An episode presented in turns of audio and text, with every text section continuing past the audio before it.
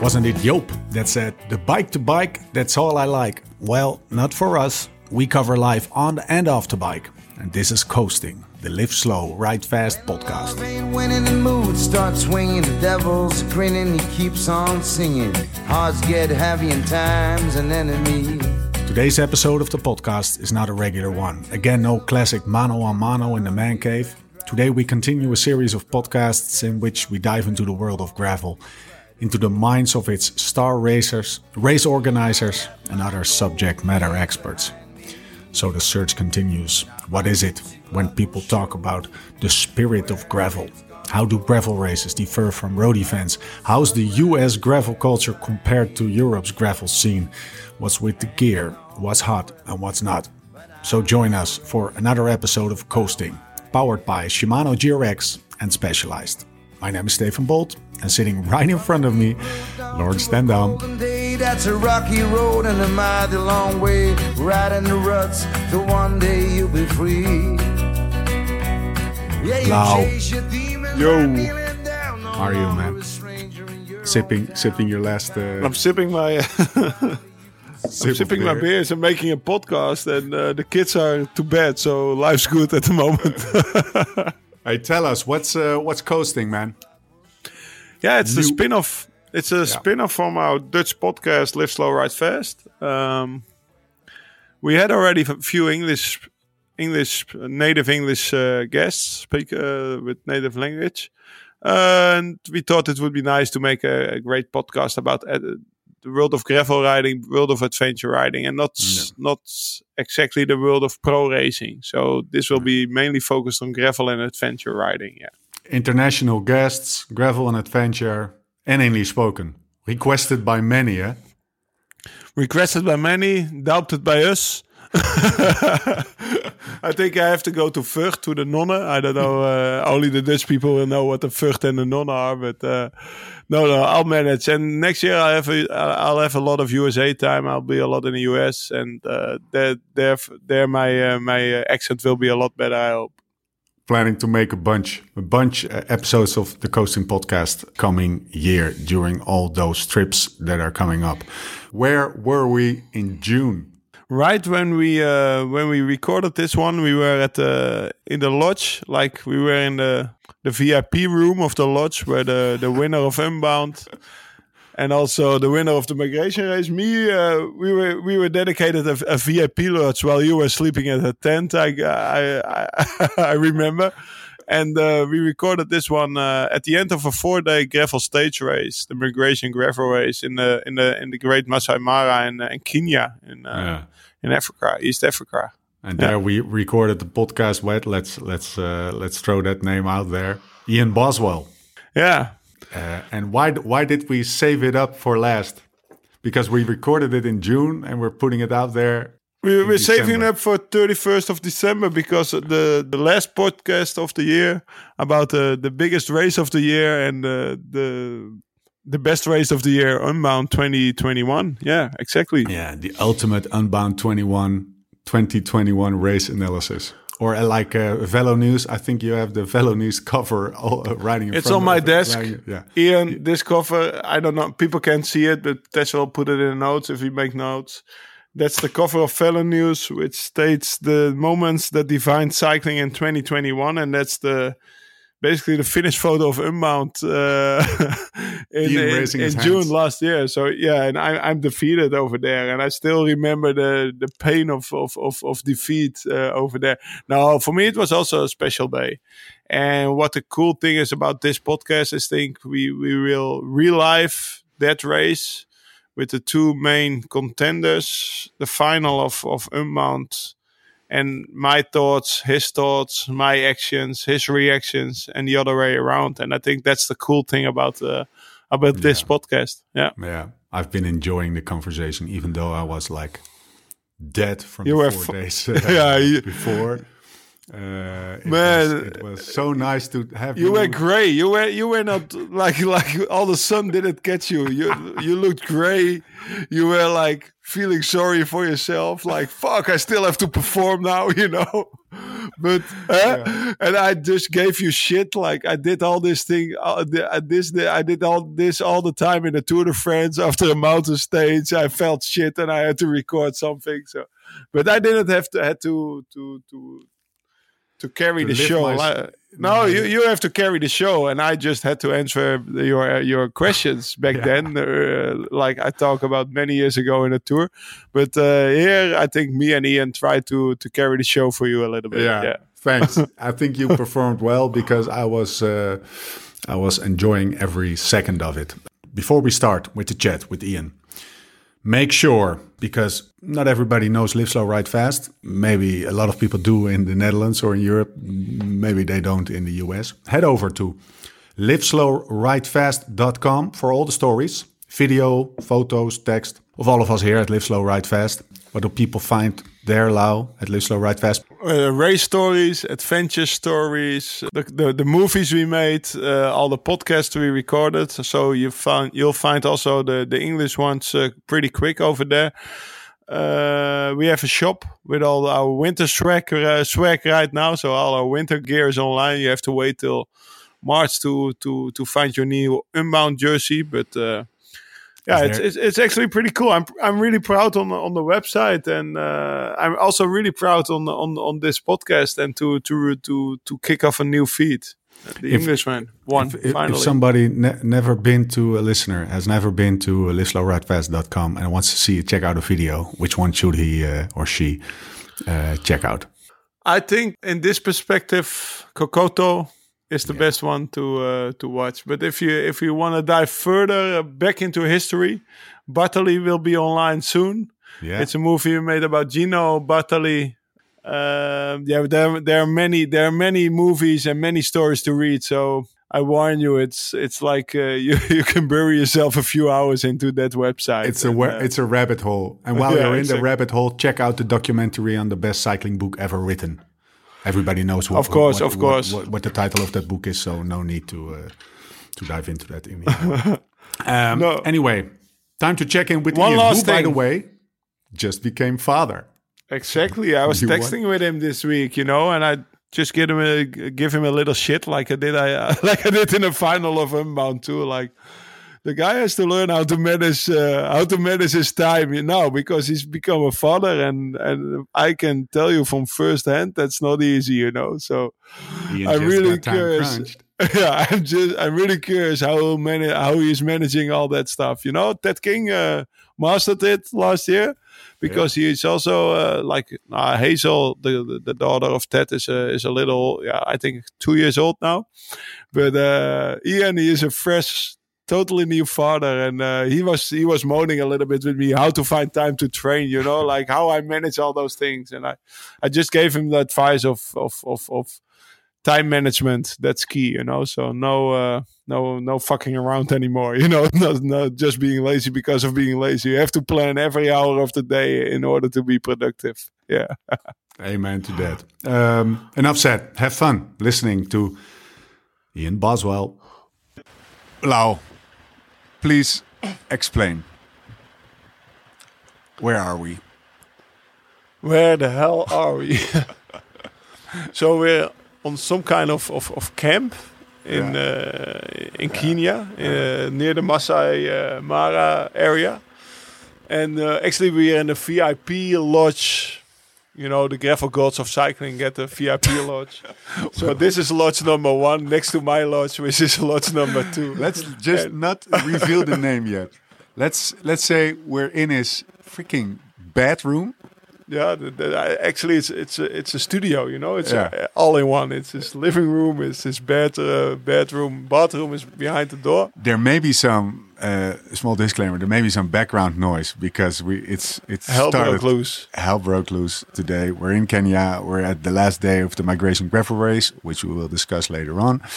Uh, and at the pricing ceremony, uh, it started raining and it didn't it didn't stop. So uh, let's say it, it, makes it even uh, cozier. In whose bedroom are we? Ian Boswell. Boswell. Boswell. Boswell. Yeah. Boswell. Boswell. when, when you when you um, is he is he an organized type? You think, uh, Ian? Looking around a little bit in his bedroom? No, he was just cleaning up when I came, and I th- it looks pretty organized. I It's- saw it's- his, it's- uh, his podcast cables. Uh, he had this uh, this washing bag from the his old washing bag still with him. laundry Still my- bag. Yeah. still my washing. Well, I, I don't feel like anyone's very organized after the last four days. I feel like you kind of have everything in a suitcase, and everything's dirty. Are you an organized dude? Because he he is like mega organized. Um, yeah, I guess to a degree I'm organized. I also just like to be prepared so I don't have to think about it. Like when we finished today, I packed up my bike after 20 minutes because it's like cool. That's one less thing I have to think about. But I feel like over the course of this trip, I've become more.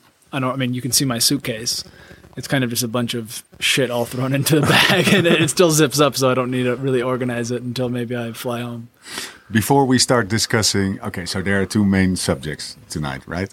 For me, Unbound, which I discussed with you, both of you, uh, on the bike uh, just a few days ago. There was no full head-to-head analysis of how that race went uh, between the two of you. So uh, that's an important thing to discuss. And of course, the migration gravel race. But be before we do that, um, who's Ian Boswell? Lau? You got, you know, you know. Let me put it in in a different way. You guys know where you first met, and when it. No, it must be in some kind of race in Spain in the beginning of the year uh, of, of, of of of a cycling year because I was already pro since 2004, I think, and you became pro in 2013. 13. 12. I, I, I, Yeah. I would- I'd say so maybe 12. Tour California 2012. Yeah. You did that year. yeah, Because I did it Uh, with Livestrong. So maybe that was the with first. Rabobank. Yeah, ma- yeah, Yeah. might might be possible. Yeah. Yeah, yeah, yeah, yeah. yeah. 2012. Yeah. I have it uh, from. To- uh, so you were with Ex- uh, Axel Merckx's team. And it was also the year uh, Dombrowski was there. then. Dombrowski was good. I was very bad. Yeah, Honest- I, I remember Dombrowski that year because we we did uh, was also the beginning of Strava. yeah, So we did the recon of the first stage. It's next to the coast, and then you go left up some climb. It's also in Levi's Fondo, I think. Coleman Valley. Yeah. Climb, yeah. And then uh, we went up fast, and I was like, the same day or the day before, uh, Dombrowski did a faster time than than I did, and I was like, "Who's that guy?" So I clicked on his profile, and then I found out he was in Livestrong. Yeah, I remember that. Uh, MJ2 started in uh, Santa Rosa, I think. Yep. Yeah. what Was kind of rider is he? Now I remember uh, the the best I remember him is is I think it was another Amgen tour of California. I don't remember the year, but you were pulling on a on a on a on a on the last mountain. Must be Mount Baldy or something. And I was suffering, and that's the that's how you remember riders. You know, like you're in the wheel. And you suffer, and you're like, "Fuck!" He's and there was maybe ten guys left, or or even less. I think. Like, uh, You remember that? Yeah, maybe 2015, I think. Um, but yeah, I turned pro in 2013, but I was a pretty shit rider for a couple of years. I didn't really. I think both Dombrowski and I came into the world tour with like big expectations because we were Americans and went to Team Sky. How old That were you then? Uh, Were you- 22 when he first went to Sky. Um, but there's a lot of like expectation, and we both went to the world tour and did nothing. Yeah, but also you do go to the biggest team in the Yeah. world. So I remember also being with the Sky guys in the bus, and we are being a little bit jealous on. Uh, I think 2014 Wiggins won the Amgen Tour. yeah, Yeah, and and the the the after the last last stage, we were just there with our Subway sandwiches thrown to us by the organizers, and they had all those recovery meals in nicely like Tupperware stuff. And I remember that like oh, that team is like really organized. That's what I remember from yeah, from those years. And yeah. if you come there as a young rider, I think that's might be difficult. Yeah, it definitely spoils you. I was actually supposed to go to, um, I guess what is now DSM. Oh, so so, I actually yeah. did a stagiaire with Argos Shimano. Um, and I remember I got a contract offer from Team Sky, and um, I don't want to say the name wrong because this is a Dutch podcast, but Ivan Ivan Spekenbrink, Spekenbrink, yeah. Spankenbrink. I Uncle was- Ivan, we call him. I was gonna say- I was going to say something else, but How were those, how, were, how were those conversations? Spe- special guy, right? Mr. Spekenbrink. Yeah, well, he kept calling me, and like it was like two in the morning in the Netherlands, and he would call me. I was at Tour Colorado, and he's like, "Why? Why don't you want to come to my team? Why would you go to Sky? It's the same team. Like we have everything Sky can offer you." I was like, mm, I, don't, I really don't really know if that's like equivalent, but uh, yeah. And also, Sky offered me a three year contract, so it's like it was easy for me to go to that team just because it was such a big team. But I mean, who knows? I mean, you you raced with with that I, I raced organization. with Ewan. Yeah. Yeah. Ju- Just one step before Sky, were you uh, uh, like um, With Axel Merckx. You came in uh, cycling uh, at your like uh, 18th or something, or were you always as a kid cycling? Yeah, my dad used to do triathlon, so like, and he did bike racing before. So I started, I think, like BMX when I was seven and eight, and then did road cycling a little bit. But it's not like the Netherlands; it's like you know, Ah. a couple guys in the race, and then just gradually like worked up through the the ranks, and then went to. Yeah, made it to the national team, and then actually lived in Belgium when I was 16. Not for cycling, for school. Um, You live with Noel? N- yeah, a little bit. A little Not- bit. not- I didn't live with him, but I went to the national team house. Who's Noel? Uh, Noel de Jonckheere. He, he also was a team director at CCC still, yeah, but he's famous for. Uh, when I was racing uh, the amateurs, Michael Creed and yeah. those guys, they were living in Belgium with Noel de Jonckheere. He's famous for having a house in Yeah. Belgium, and all the US the US national team comes there if they if they race in Belgium, and Yeah. sometimes they stay for months, right? Yeah, Like yeah, it's the- a little place in Izegem. Yeah, Izegem. Izegem. Yeah. Yeah. It's a real shithole. Um, yeah? No, nothing, nothing.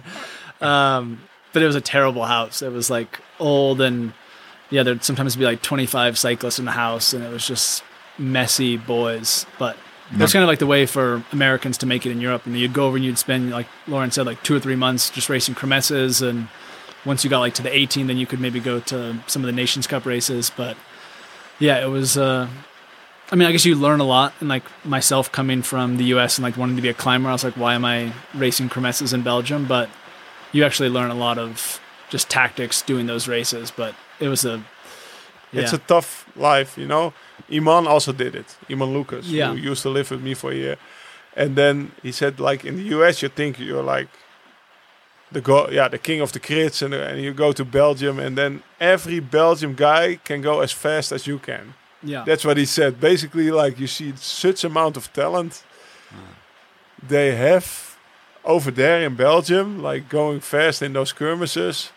And then mom is there and grandma is there and everybody's there to to, to help the, the rider, you know. you know how many It's guys the lived in that house? Oh, geez. Over the, I think it was like 10 or 15 years.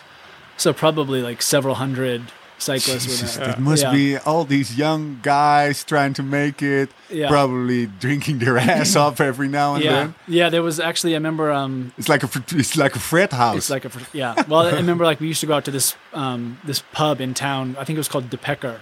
And we used to see, uh, Tim Declercq there because he's from Izegem. So we would like see him at the club and El yeah. Tractor. Yeah, and because also in the U.S. you can't drink till you're 21, so we're like 16 in Europe. We're like, yeah, Yeah, we're going to the bar, you know. Yeah, we would like sneak out through the window and you know escape. But of course, Elle's his uh, Noel's wife, like they knew everyone in town, so they always knew what we did Yeah. because someone would say, "Hey, we Yeah. saw your riders at the You're not the first. yeah, yeah, we saw them at the Friedery or we saw them at the pub." But um, no, it was a fun time to like just be young and trying to like race bikes and What what kind of uh, like a junior or uh, what's the uh, Nieuweling? Yeah. Yeah. Yeah, yeah. Yeah. Uh, were you were you like the the, the training beast or the the talent uh, that that always uh, sleeps uh, too long or what what kind of Uh, probably kinda- more of a talent Yeah. than a training beast. I guess because I matured early, so I was like already, you know, one meter ninety at fourteen years old. So I was like already, you know, Oh. Bigger than everyone. Um, which is probably why I struggled so much when I turned professional because you don't really have to learn how to race a bike. You just are like strong enough you can make mistakes, and then Ah. okay, time to go to the front, and you just you know go to the front. And that's why like going to Europe was so much more challenging because you actually have to learn how to ride in the wind and move Well, around the what was peloton. the what was the most difficult for you? Moving the peloton? Yeah. Even today in the race, moving the Man, peloton. for all the listeners, so riding with Ian is like uh, he starts in the back, and at some point he uh, decides, well, guys, it's uh, Time to it's pull." time to pull, and then and he goes uh, to the front of Yeah. the pack, and then everybody dies. That's No, and- basically what happens. yeah, in gravel you can do that. In the World Tour you No. can't. And that's, I mean, also same with Dombrowski. Like we always took Stravas in World Tour races because we start in the last 20 riders and finish in the front groups. You always do, you know, 30, 40 seconds faster than than the first the guys. first guy because you're going the opposite direction that you should be. But even uh, I heard Mathieu van der Poel today in the Tour de France stage started the, the last guy on the 4K to go on the climb, and even he couldn't No. like Pull it. Alaphilippe. Uh, No. no, he was nowhere. So in the World Tour, you really have to be on the front on the right time. Yeah. In the classics, it's even more uh, more necessary, but also in the climbing races, you lose so much so so much energy. So mu- it's it's not possible to start in the in the last part. And how was it with Sky? Because the, they Yeah. they race more as a team. I, I also remember, for example, Wout Poels. He also was always at the back. yeah. Did they moan at you? Did they? No, I encourage guess you? that's like the easy thing when you're at Team Sky is like the team's already at the front, and everyone in the peloton also gives you space to Yeah. move in the peloton. You know, you can come up the side and like they see the jersey and they know you're in the front. And I guess you know other people on different teams would always say, like, "Oh, you guys are like kind of jerks in the peloton." Because you have like a little chip on your shoulder, but there was a mentality at Sky, like especially if we're trying to like do a tactic, and another team comes to ride, it's like, come on guys, get out of the way. Like we have a plan, we know the plan. We, we're not telling you, but like, you know, just wait. Like don't try to, you know, we had so much horsepower. Do you recognize that, Lau? They they have some respect. Yeah, that's true. Yeah, yeah, yeah. They, they, they, How does that somehow translate? it's also also was annoying. You know, like uh, you have the team of the yellow jersey, and if Sky was not the team of the yellow jersey, they were sitting second team. yeah. But why not third or fourth Yeah. or fifth? Why second team? You know, but that was, And also in a Grand Tour, I think you have to earn that spot in the first week. You Yeah. know, like or the first day actually, and then uh, so then it's maybe a fight, and then yeah, the, the third week Then everybody yeah everybody respects that. When you when you think back at your Sky days, yeah, you know, as a, as an outstander, uh, uh, uh, Outsider. some outsider things. I, I when I think of those days, I think of Luke Rowe, Geraint Thomas, Mr. Dave Brailsford himself. How is he? Wiggins. by the way. Wiggins. Wiggins, yeah. Damn. I feel like the team's changed a lot since I was there. Like when I was there, it was like very much this British team. You know, you Yeah. had Ian Stannard and like the, the riders Oh, you yeah, said, Pete yeah. Kennaugh, Ben Swift. Jesus. Um, you know, it was very much like a British team with a British like core group of people. And those were like all the they were the good cyclists, but also the cool guys. You wanted to hang out with them. Um, How was it when you came in?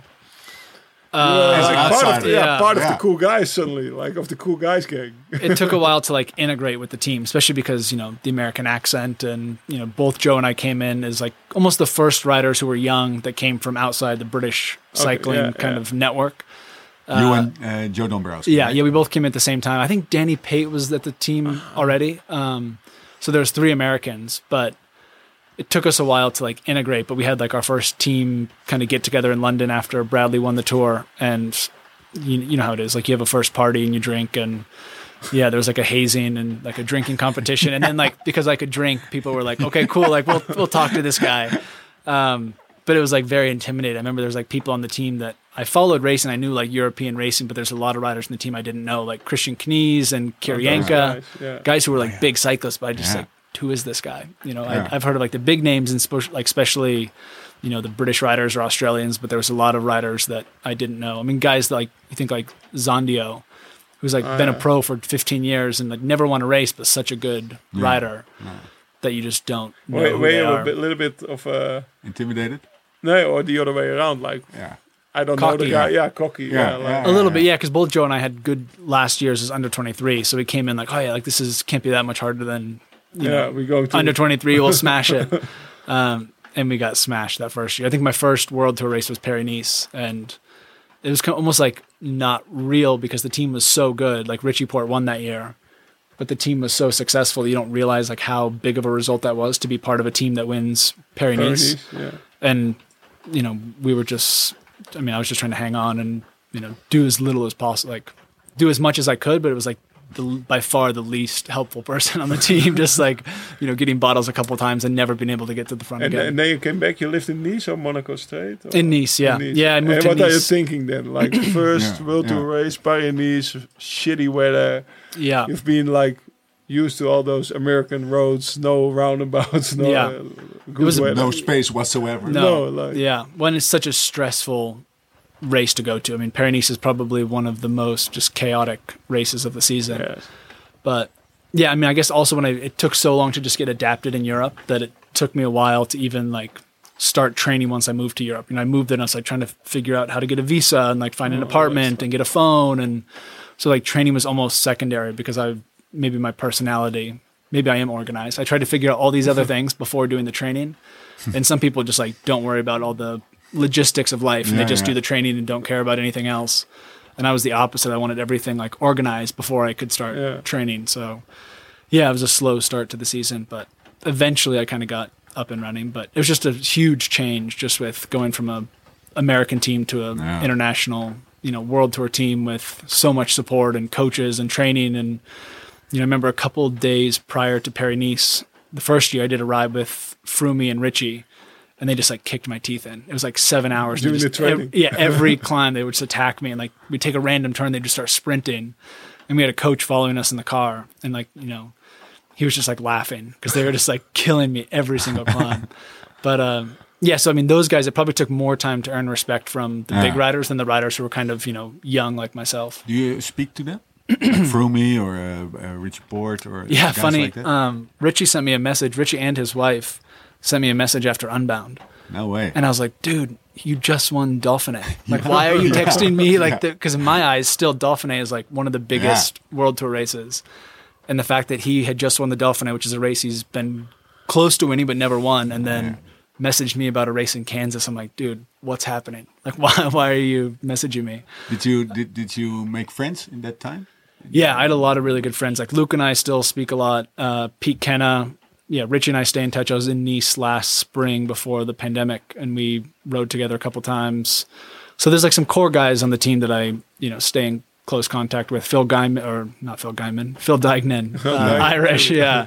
So there's like you know Nico Roche. We spent a lot of time together. So there's some riders in the team I still stay in touch with, but some of the riders, like anything, I mean, you just lose contact, Yeah. and you're just teammates and not not necessarily friends. When you begin, and then we uh, move on to the other subject. But you said things have changed a bit. Uh, is the into in what in what way? Well, I think you like look in- at the. the team. yeah. Yeah. Yeah, I, mean, I think it's. I mean, the team's become much more. It's always been international, but you see how many Spanish, you Yeah. know, or South American riders there are now. There's almost like a whole part of the team that's just Spanish speaking, with like Spanish coaches, Spanish directors. Um, you know, you can go to a race now, and maybe you're the only person that speaks English as your native language. So I think just the the culture of the team, like it's almost hasn't lost the British identity, but there's not that core group of like you go to a race and there's going to be majority British riders on the team. Maybe like how Rabobank was compared to now DSM. Yeah. It's like a different. Yeah, Yeah, or Ju- Jumbo Visma. Jumbo. Yeah. Yeah. Yeah. And Yeah, I it's- was the Dutch team. Yeah. Also, Rory Sutherland spoke Dutch. Yeah. Like Yeah. you needed to learn Dutch. And now the the language is, language is English. So less structured, but it, it, it also uh, seems like it was way more. Ro- there were uh, uh, way more rock and roll in those times, and there- there were more um, moments that did not have to do with cycling, uh, but more in. Uh, and going to a bar, going to a restaurant, doing things besides cycling. If- And if there's Wigan- no room if- for that anymore. If Wiggins Yeah. is the leader, yeah, yeah, then yeah, the leader also the, his disciples Yeah. they Yeah. follow them and they Yeah. follow him. They follow his behavior a little bit. So I think that that has also a lot to do with who's the leader of the team. Yeah. And well, now- that, that's maybe one of like the things. Not dangerous living in Monaco is like because you're hanging out with all these big riders. You know, you're hanging out like Richie Porte's there and Froome and Gilbert and Thor Hushovd was there. and you can like train with these guys, but you just find yourself every day doing everyone's easy ride. So you think like, oh, cool. I'm like, I trained today with Hushovd, but we did like, you know, two hours to Italy for coffee and back. And the next, oh, I trained with Gilbert, two hours Italy, coffee and back. And so you think like, oh, I'm training with all these big I'm guys. good, I'm good. Yeah, they're, oh, yeah, I must be ready. Yeah, yeah. he didn't do. yeah, you're not doing their big rides. You're just doing the easy rides. And like, hey, let's go to dinner at you know a nice restaurant. And you think, wow, this pro lifestyle is really cool. you know, going to nice restaurants in Monaco and coffee having rides. a lot of coffee. Yeah, but you're not seeing like the hard work that people are doing as well. So it's something you have to be aware of, like especially hanging out with so many pros. It's easy that, and also they want to invite you on the easy ride, not on the not on the hard Not on ride. the interval hits. yeah, uh, exactly. Yeah. Is there is there a guy? Is there a guy? Was there a guy in Monaco uh, that was famous for his his hard training hours, like like a really training beast dude? Um. well, we spoke about it before Unbound, but uh, Remart Willinger trains a lot. He was a former pro, but he's, Former pro. Yeah. All the KOM. Remart he thinks all the KOMs. Yeah. Um, I guess in the last couple of years when Kruijswijk moved down, he trains a lot and hard. Yeah. Now, he always does like I see him on Strava and I'd see him in Nice, but he's always doing like double days training, which most people don't do. Um, but most most of the guys I train with were like Richie and Volgren. Um, those were probably the two guys I trained the most with, and we just did long rides. You know, and everyone. And the nice thing about Nice is it's a lot of hills, so you can everyone does their intervals on the hill, and then you meet at the top, ride a bit, get a coffee, do some more intervals. So it's But like I the heard perfect. Richie always does the same loop, almost. Yeah, every day he does the Col de Madone, Yeah. even on a recovery day. The Yeah, Armstrong test, uh, test uh, Yeah. call, right? yeah, he does it literally every single day. Whoa. which is i mean i think it's a thousand meters of climbing so yeah get a lot of altitude meters in in a season if you're doing it every day A bit like Valverde. What was your theory again? Always every day 80, 80 kilometers. Yeah, or for? Valverde, I, I also follow him on Strava. But lately he's doing different stuff. But he's Yeah? also going less fast. But he's doing every day in between two and a half and oh, no, in between yeah 80 and You analyzed 120k. it. Yeah. Like every day except for the day before a race, and then he does 45 minutes or for 45k. But every day he also takes KOMs. Like, yeah and he goes up and down the same though. Yeah, Yeah. probably uh, in Murcia with his posse. sounds sounds like you have uh, you, you you you like no you like being a pro. um i enjoyed it well it's nice that you only have like one thing to do in the day like you think now my life same with Laurens it's like there's so many emails and like little things in your life that just take time One dimensional life is good, man. and you wake up and like you just ride your bike and Yeah. you come and like going to the grocery store for me was like I save it for the rest day. I'm like, okay, like I have I buy food for three days and then I'm the rest day I you know do an easy ride, go to the grocery store, and like that's your day. So it, it changed. I mean, you do other things as well, but it's amazing how much you can do with just a little bit less training. You just have more energy. I mean, it takes so much energy to, and you get in this like almost lazy lifestyle where you're just thinking so much about resting and recovering that Thinking about yourself, maybe. yeah, exactly. Yeah. It's a very selfish lifestyle, but it also the sports become so much more serious that you kind of need that yeah, level but of maybe we focus. think we need it. yeah, it's funny because I think now I'm sometimes stronger than I was when I was racing before. Well, there's We're you, the same. you can I'm shake also- hands with them. yeah. I'm also surprised with the level I still have while doing all those other things in life. Yeah. You know, and maybe train, or maybe at least train 30% less in hours than what I used to Yeah. do. With hours I do, I do more faster because, Yeah. like Ian says, you have more energy. But does it mean you would recommend to specific riders, or maybe riders in general, to to, to get a hobby, or to Yeah. to to set up a, a business or something like that? So times Yeah. becomes more. What happens then? Times become becomes more Precious. Precious, valuable, and, yeah. and uh, Yeah.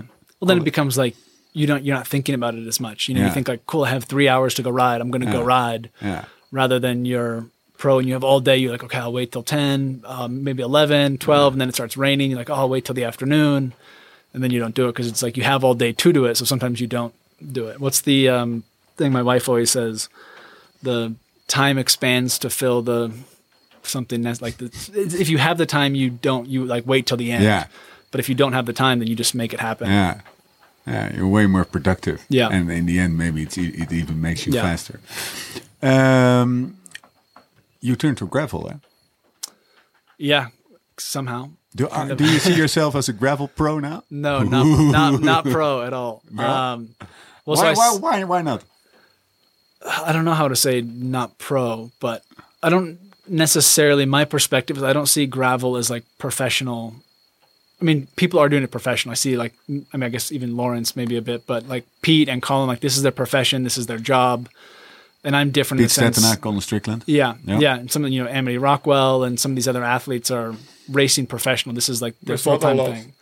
No, there's not very many. No. Um, but when I stopped racing, I thought I was never going to race a bike again. Maybe I would. I loved riding, but I wasn't sure what I was going to do competitively. Um, just following some concussions, I wasn't sure if I would be able to like Yeah. race in a peloton. So I took a job at Wahoo Fitness, and part of that job is, you know, we go to events anyway, so I might as well go and help support, and I could participate in the events. So it wasn't till like the beginning of 2020 that I was like, cool, maybe I'll go and see if I can, you know, be competitive because it looked fun and cool. But I didn't do anything in 2020, and so throughout the whole course of the year, you know, I was still riding, but you, you're one year more away from racing, and then you think like, well, maybe the level's too high. I don't know what these guys are. I see Pete on you know Strava. I'm thinking, shit, he's training more than you know when I was in the world tour. So you get really intimidated as far as like, am I going to be able to ride with these guys because Yeah. they're doing so many hours. Actually- Even same with Uh, But Damme. actually, I had the same Yeah. because uh, somebody sent us a soundbite of the podcast. Yeah. I think in the beginning of 2020, I was like, uh, I'm not going to Unbound to race for the podium. Yeah. Like uh, I, uh, those guys, Strickland, said it, those are the pros, and I'm s- I'm here just to Yeah. have fun to, to take you guys Yeah. to uh, to the US.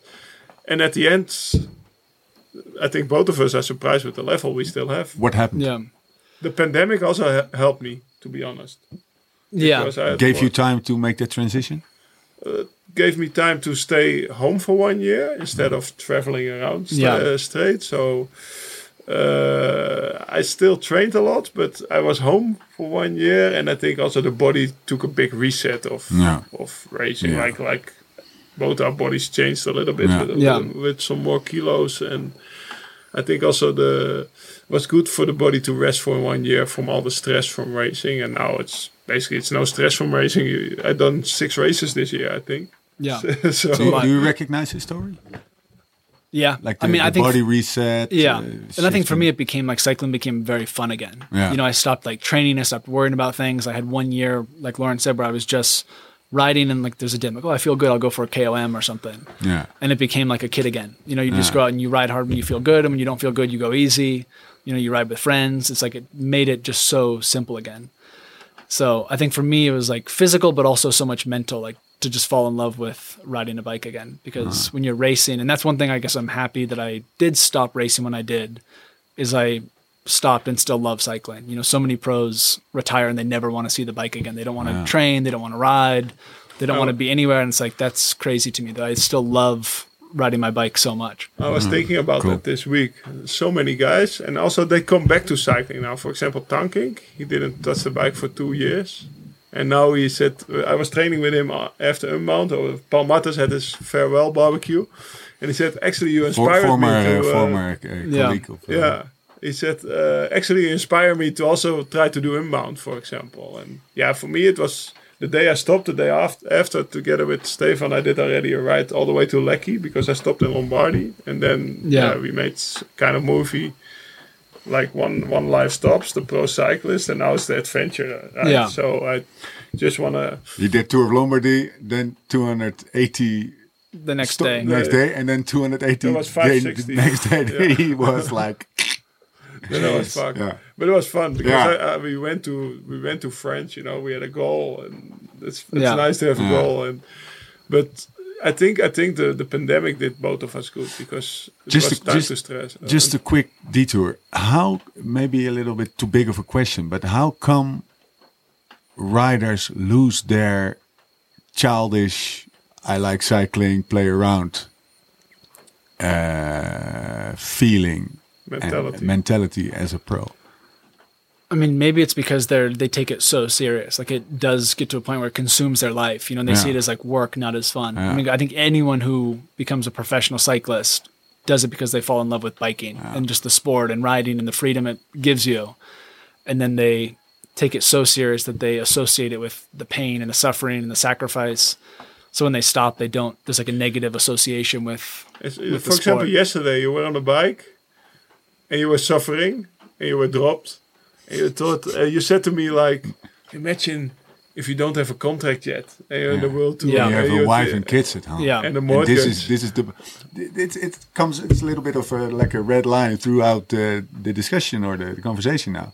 If it becomes the most important thing officially in your life, things tend to become less Yeah. Uh, interesting or less. yeah you put fun. yeah it takes it takes the fun out of it and Yeah. i think that's one thing that is almost sad for me when i see pros who stop and then don't want anything to do with the sport and it's like but cycling gave you everything you have in your life and like brought you so much fun and joy and and then you know some people they don't even want to talk to teammates or anything anymore and that's crazy to me because it's such a big part of your life for so long and yeah, I mean, maybe that's a benefit of maybe retiring early, or in Laurens's case, like just finding a time where it's like, cool, I've done everything I In want to Laurens's do. case, very, very late. yeah, yeah, Yeah, but I also I also had a year, 2015. I didn't like it, Yeah. and I made the switch. Like, okay, I don't like it, and then I found a way. I, I moved to Santa Cruz, and then I only raced Paris-Nice, Catalunya, and Amgen and the Tour, the Amgen Yeah. Tour and the Tour. Yeah. So I had a very limited Yeah. program. So actually, I took one sabbatical Yeah. year.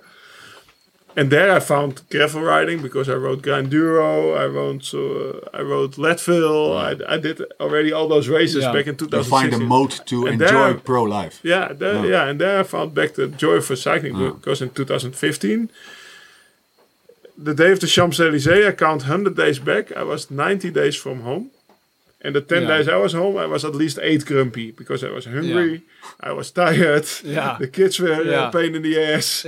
My wife said, "Okay, I'm happy you're gone. Uh, you're going to another training camp or Yeah. recon of stages." So, and then I was realizing I don't want to live this life anymore, and that's why I went to the US, and there we found balance in the family again, ah. and also with me, my approach to the sport, and that's why I basically I I, I, ex- I extended my career for three more years because I was ready to retire after 2016, but the US was good to me back then. Talking about the US, fast forward to how long is 20. it? ago? Um, Unbound? three weeks, weeks four ago. weeks. Okay, moving into the last mile. That was June 5, right? It's June June, 5, yeah. it's June, June 26, so it's three weeks ago. Yeah, weeks ago seems like a lot's happened between then and now. Um, you guys together entering the last mile of the race. Oh, Fast forward. Who was? Uh, how confident were you? No confidence. How, how Same confident here, was you? yeah. Yeah. were you? I, I'm, I'm, I'm ah, famous for not sprinting, but uh, Yeah. I, at least I was happy he didn't know. Well, I was uh, the same. I think I was thinking about this. Both of us, I think there was like 1,000 people did the 200 mile event. Yeah. I think between us, we have two in 1,000 chance of winning the sprint, and we just happened to come together between us. Because, and I think that's also maybe why we both did so well, is we didn't really, not that we didn't care, but there was no expectation. Like every time the group got smaller, I was like, wow, like you're going to be on the podium, five five riders, and then when it was just two of us, it was like. Cool, like this is so cool. My first, both of our time, like the first Yeah. race in Unbound, like The second newbies. gravel race. Yeah, There was no expectation. it was both our second. Yeah, I did some races in 2016. I did some grasshoppers. Yeah. You also Yeah. did, but like were a newbies. 200 mile Yeah. gravel race. Yeah. was both our first time. How how how did you expect to perform? What what did you what did you expect I had no race? no expectations. How fit were you, Ian? How mean- much did you train? No I mean, bullshitting. I, d- I mean, I was riding before, Yeah. um, but I wasn't doing anything crazy. Like I don't have a coach. I wasn't doing anything special. You know, I also live in Vermont. We have like a long winter, so like my, I guess I did the rule of three the same weekend that Laurens did the Gravel locals. locos. yeah. So yeah, that was only five and a half hours, and I finished, and I was like cooked. I was like, "This is how am I going to do a ten hour race?" And I was hoping to do one long ride between, and I just never had the chance or the time to make it happen. So I was unconfident because I see, you know, you can see on Strava what everyone else is doing. I And you did some good rides still. Yeah, Laurens did yeah. always Yeah. long rides. Yeah. So yeah, I think I did between the two events. I think I did one. I have to upload some old files just, yeah, just yeah. to put in his head. yeah. So I think I did one five hour ride between, and I was hoping. I guess we did on Wednesday before. We did like a hundred mile ride, like four and a half hours. After the race, he told me, "Yeah, that's where we put put Ian the shape shape. in Ian's leg." Yeah, probably. Yeah, I felt terrible every day until that ride, and then I felt better after. Um, How is it to ride a 200 mile race? I mean, um, uh, every rider will know in during such a really long day, you get through stages, you know, and Yeah. maybe at, at least that that's what happened to a lot of uh, amateurs, you know. It also has to do with your food, but it's also a mental game. Such a long, long ride. Was it always also the case with you guys, or did you both think? Uh, uh, did did you both know honest- I'm I'm good today? to be honest, I, it, I think it's also because the lack of racing for me in the last 18 months, for me, these races seem like in the world you do 80 races a year. yeah, And some, they take, they, they, they feel really long. Yeah. Like, oh, I'm suffering. I've pain in the legs. I have this and this. And these races, because maybe also you have it's it's like the old days as a junior, the night the day before you have to clean your bike. You have to take care of all your nutrition, like put everything like the same as we did here, right? Yeah. In the world tour, you come in the bus and then everything. Uh, here's your bag for the race food for the start, and here's the feed zone. So these races for me, it's like like I'm really in a flow Yeah. somehow, and those ten hours for me felt like maybe one hour or something. Like You had the same? Yeah, it didn't seem like a very long race, and maybe this kind of almost goes back to like your pro careers. Like you have so many things happening when you're looking after your own bike and nutrition and everything that you're just you don't even have time to really think about the race. And you think when you're pro, you just sit in your bed and Yeah. do nothing for Yeah, hours. exactly. You know, you have breakfast and you come back and sit in your bed for three hours until the start, and you sit on the bus and you're just thinking. And now the start is at 7 Yeah. a.m. So you wake up at 4.30 or something and then make some oats, do a shit, go to the start and you don't have time to get nervous. Yeah. Like, well, you have to pin the number, you have to make sure, I don't know, the, the number is right and whatever. Do the, the right pressure in your tires, loop the chain for the last Yeah. time. And it's normally Climb, climb stuff, to cliff. Climb, climb count the to cliff rocks. blocks. like, normally that stuff is all being done for you. And Yeah. now it's just like, you just Okay, during the race, you guys are racing, let's say halfway. Uh, when did the the final uh, group, final five, get together? I think still like hundred miles to Yeah, go. a, Yeah, no more. Yeah. I remember because the Slickmeister, yeah, yeah. the yeah. Gravelmeister, yeah, he, he said to me after 50k or something, "Man, this is like a Gran Fondo. What the what the fuck is this?" You know, and he was in the front and feeling really good. And then after 150k, he was was done, yeah. and it was still 170k to go. I remember, like, yeah. Okay, and then then then the group's formed. You start looking at each other. No, I think I think maybe Lawrence thought the same. I was like so happy that we had this group of five because Yeah. at the beginning, it's not. It's compared to like a road race, it's not that crazy. Like compared to doing Amstel Gold or something. or Paris. Yeah, or Pyrenees. But like once it was just five of us, I was like, sweet. And it was all cool guys, like all people that you knew were going to work and had like this very good gravel mentality. Like everyone's going to Yeah. ride, everyone's going to work. Actually, I was proud because Yeah. also Yeah? there was a lot of buzz around Quinn Simmons racing and Kiel Reijnen was there. Some some uh, Jurgensen, some World Tour guys, Thomas. Strong World Tour guys. Yeah. Yeah, and Thomas. then uh, it was the five of us, which actually he doesn't want to call it a pro, but we're both sponsored by Specialized, Yeah. which is a big brand. So Yeah. we're like Ah. their ambassadors, and then we have Steady now, who's a gravel pro king. We had the king of same same matching bikes. Yeah, Good, Yeah, good luck charm. really cool.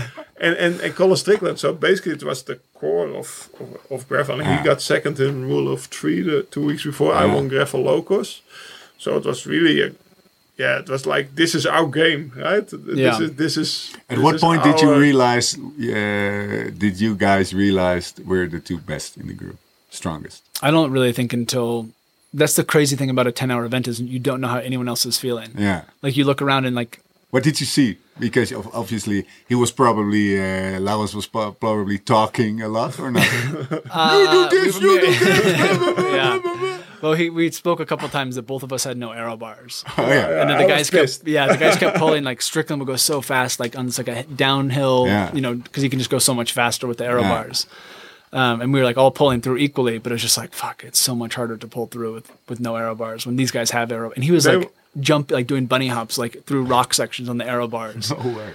i mean he's a good bike handler but it's like still like dude come on like No, and three weeks before, or two weeks before at Gravel Locos, no one had aero bars. So I You was felt not, flicked, right? I felt a little bit flicked. yeah no one told you No, no one. and then two weeks later, on the biggest race, suddenly aero bars are there. I was like, "What the fuck?" You Yeah. know, like I had them in my uh, my uh, my bike bag. You know, Yeah. I flew in with aero bars just in case I can put them on. You know, uh, but now I they, they, they were still in the box. And they went like like they make a difference. So Yeah. I was moaning to Ian like, if they keep going as fast, I'm not going to pull. Like there's like a it was like the band of honor, but everybody had to do equal pulls. But I was like, but you guys are an aero bar. I almost want to say, hey guys, let's agree on 30 minutes without an aero bar. Like Yeah. you just sit like this, like me. Equal, yeah. Is there a lot of lot of conversation going on in? in, in I mean, we would talk a of little bit, yeah. I mean, I would joke with Pete that we stopped at this neutral water stop and Pete's like, "Hey, we're, we're all gonna stop for water," and I was like, "No, I'm okay, man. I'm just gonna keep going." And I was joking because like I needed water, and he's like, "Dude, you have to stop. It's like gravel code." I'm like, "No, I'm, I'm okay, man. I'm just gonna keep going." Um, and I was like, "Look, like we have like a long way till the next water stop, and I think everyone's out of water." So I mean, we would joke around a little bit. At one point, I said, "Hey guys, let's all come to the finish five riders together," because it was it was such a cool group of people. And like Yeah. Lauren said, I think there was so much like stress around these world tour guys coming and maybe not wrecking gravel, but you know, like Ah. you know, what happens to the sport if these guys win? And so when it was five of us, I'm like, this is so cool. They're like anyone in this group can win, and it's going to be like a, a good winner of the of the race. I was impressed with that Yeah. because he broke the collarbone Yeah. four and a half weeks Yeah. before. And yeah, to to, He was to there. ride like that, Also good in the gravel locos already. uh, there Yeah. he was already good, but he, he was like, like, uh, I, I, I, he was, I, c- he couldn't match me over there. Like Yeah. 50k to go or Yeah. 40k to go, he was like dropped, like Yeah. empty. Yeah. And then in a three-hour longer race, he was there till 25k to go, I think. Yeah, He was the last guy hanging on to me and uh, Ian. So I was also, I was really impressed with his performance. yeah, And then there's the sprint. No, then the thing was, uh, I think Pete started to attack. Oh yeah. Yeah. and uh, Colin was dropped somehow Yeah. on the part where Thomas flattered in uh, the, the, recon. the, Wed- the Yeah. Wednesday ride. I'm happy we saw this section in the recon. Yeah. because it was like the most. I mean, that was where the race was really happened. Is in this last 25 miles Yeah. that we saw on We, Wednesday. we both didn't. I didn't know what Unbound was, so we did the recon. It was me, Ian, and and then Thomas, the Slickmeister, and Jasper Ockeloen. And Jasper broke his bike within two hours, and then ah. also Thomas had a flat tire, and we learned how to plug those those tires. Those, good good practice. Yeah. but also for Thomas, he said, "Man, this is a reality check." And Yeah. for me, that- because also it was a little bit, it had rained, Yeah. and the, the, the gravel was a little bit soaky. you know, Yeah. like like it didn't roll. Like It was uh, soft, it yeah, was yeah. soft. Yeah. In the race, it was better actually. Yeah. actually. But Thomas also said like this is a big reality check. Like Unbound is not like Milan San Remo where you're like ten hours in the wheel and I'm going to win a sprint. You know, he uh, said uh, because it's like a race where you have to push, and yeah, that so the attack starts when Thomas of uh, the place where Thomas flattered. Strickland got dropped, yeah, and then uh, there was like the the mud hole or the mud pole. Yep. Uh, and I went just full. It was like a cow shit Yeah. hole. Like because we, did it on Wednesday and it was like water across the whole road. But over the course of the week there was no rain, so it all made into one small narrow thing. Yeah. And I think probably same with you. There was two people we were catching from the 100 who took like the nice path on the side, Yeah. and Laurens had attacked, and I was like, "Fuck, I have to go straight through this thing," and it just smelled like cow shit. Because like you, there was, you, you, you could have slowed down and tried to like yell at someone to move, but We just- like one option right in the middle. And I think uh, Pete is cha- had chain stuck there, so the because of the cow shit. Yeah. yeah. stuck to his chain. There's a headline in VeloNews. Yeah, So he, he had dirty hands. Huh? We, yeah, yeah. So he, he got behind, and then I think Teddy came back somehow. I don't know how because Yeah. we went like like I We're was going already fast. surprised. Yeah, you were like ten meters behind, Yeah. I think. And that was he was all all race. He was like coming as the last guy. Like, Always the last. as, uh, always the Yeah. last guy to come. At the end, I was also replaying the race in my head the night after because because I underestimated him because he always came as the last, but you have to be strong to claim as the last guy. And I was like, okay, he's barely hanging on, but actually he was going, always going towards us, so he was going faster. But Teddy came, and then there was like two uh, paved climbs or like Yeah. better gravel than we had Yeah. hoping. yeah. And uh, the first one, uh, I think I pulled all the way to the top because I wanted to distance Pete. Yeah. And then you guys pulled through, and then on the second one, actually, we flicked, uh, we flicked that a little bit. Yeah. Well, I'm not sure if you heard, but I think we were pulling through, and Ted finally started to pull because he was like he came across and needed some, I need some you. break. I need you. on Your, I said, Yeah. I need you on your aero bar now Yeah. because it was You a little told bit downhill. Yeah, Yeah. yeah. Edwin downhill I said, yeah, the aero bar has to pull now. You're invited to the party, Ted. yeah. But he pulled through, and like I was behind him coming through, and I like picked up the pace a bit, and I heard him say, "Uh oh," and I think he like started to cramp, and I was like, "Fuck, Ted's like something's wrong." Like we like kept picking up the pace, and like then he was just That's he was gone. Yeah. But then uh, a couple, we had like one more hill later, and you looked back, and I don't even think it was Ted. I think it was some, like a person from the 100 mile ride. And this is where I think Laurens was trying to play games with me. He's like, Uh, Ian, little bit, Ian. Ted's coming back. We have to kill him now. Like he wanted me to like take a big pull because it was starting to get windy as well. But yeah, At that point, at that point, I felt stronger. Yeah. But during that last hour, it was also more flat and windy. Yeah. I, I sensed like, oh man, he's He's stronger than I thought. no, yeah, yeah, yeah, he was still taking big pulls. Yeah. And then also I tried to play a little bit the game because the guys they were still close. they were yeah they're only like a minute and a half back, but you can't tell where they are because you're catching people Yeah, from the yeah, 100 miles, so you don't know like oh there's a red jersey, but maybe it's Pete or maybe someone we just passed. So you never know where they difficult to know. And uh, but I tried to make uh, because for me I thought yeah it's the best for me actually to make the race hard till that last hill on Yeah. the, on the tarmac. It's my I'm not a sprinter. I knew so that was my only chance to to drop you. Yeah. And I went, but actually I saw I saw back the movie on top and actually Ian already passed me uh, in the corner to the Yeah. right. Well, it's funny because before that, I think coming into town, we said, okay, we keep it to a sprint. And I think we both knew that this hill was like the last chance to break them, like to like try to get away because we both have no confidence in the sprint. so I didn't attack, but I like definitely accelerated to go like try to see if I could drop him. And then he attacked me, and then I barely just came back on the top because like we both knew like if it comes to a sprint, we have no idea what's going to happen. You know, my dad messaged me after. He's like, "Wow, that was a cool slow motion sprint." And then and then um, you were an unbound winner. I know for sure. Uh, allowance was uh, he was you were proud on your On achievement, place. but you were also Disappointed. li- yeah Oh, for sure, yeah. And I also said, I think in my Insta message, it's, it's a race who des- which Yeah. deserves to be disappointed. You know, Yeah. Yeah. like it's a ten-hour race, and at the end, there's a lot of emotions. You, you went. It's like like you go going up Mont Ventoux full. You know, like you really dig deep. So. Uh, and also, I'm 40 years old. I'm, I, d- I don't know if I have the same legs in the upcoming two or three years again. You know, like Yeah. it's, it's it's going to be difficult. What happens when you win unbound? What happens? it's then? crazy. Yeah. It's honestly, it's ridiculous. Yeah. yeah. Girls everywhere. yeah. yeah. Instagram girls. Instagram girls. Um, it's just yeah, it's amazing how Yeah, much. don't worry, Instagram girl. don't tell my wife. Um, but it's amazing just how much people, how much attention there is from Yeah. you know from media, from fans, from friends. You know, because you don't think about it. Like I didn't realize before. Probably Laurens and I were the two people who didn't know what it actually meant. I think you know Ted's won it before, Colin's won it before, Pete has been there before, so he knew how important it was. Which is maybe also why they were a little bit more like maybe why Pete dropped his chain because he's like this is the moment, so he makes a misshift because he's kind of stressed about it.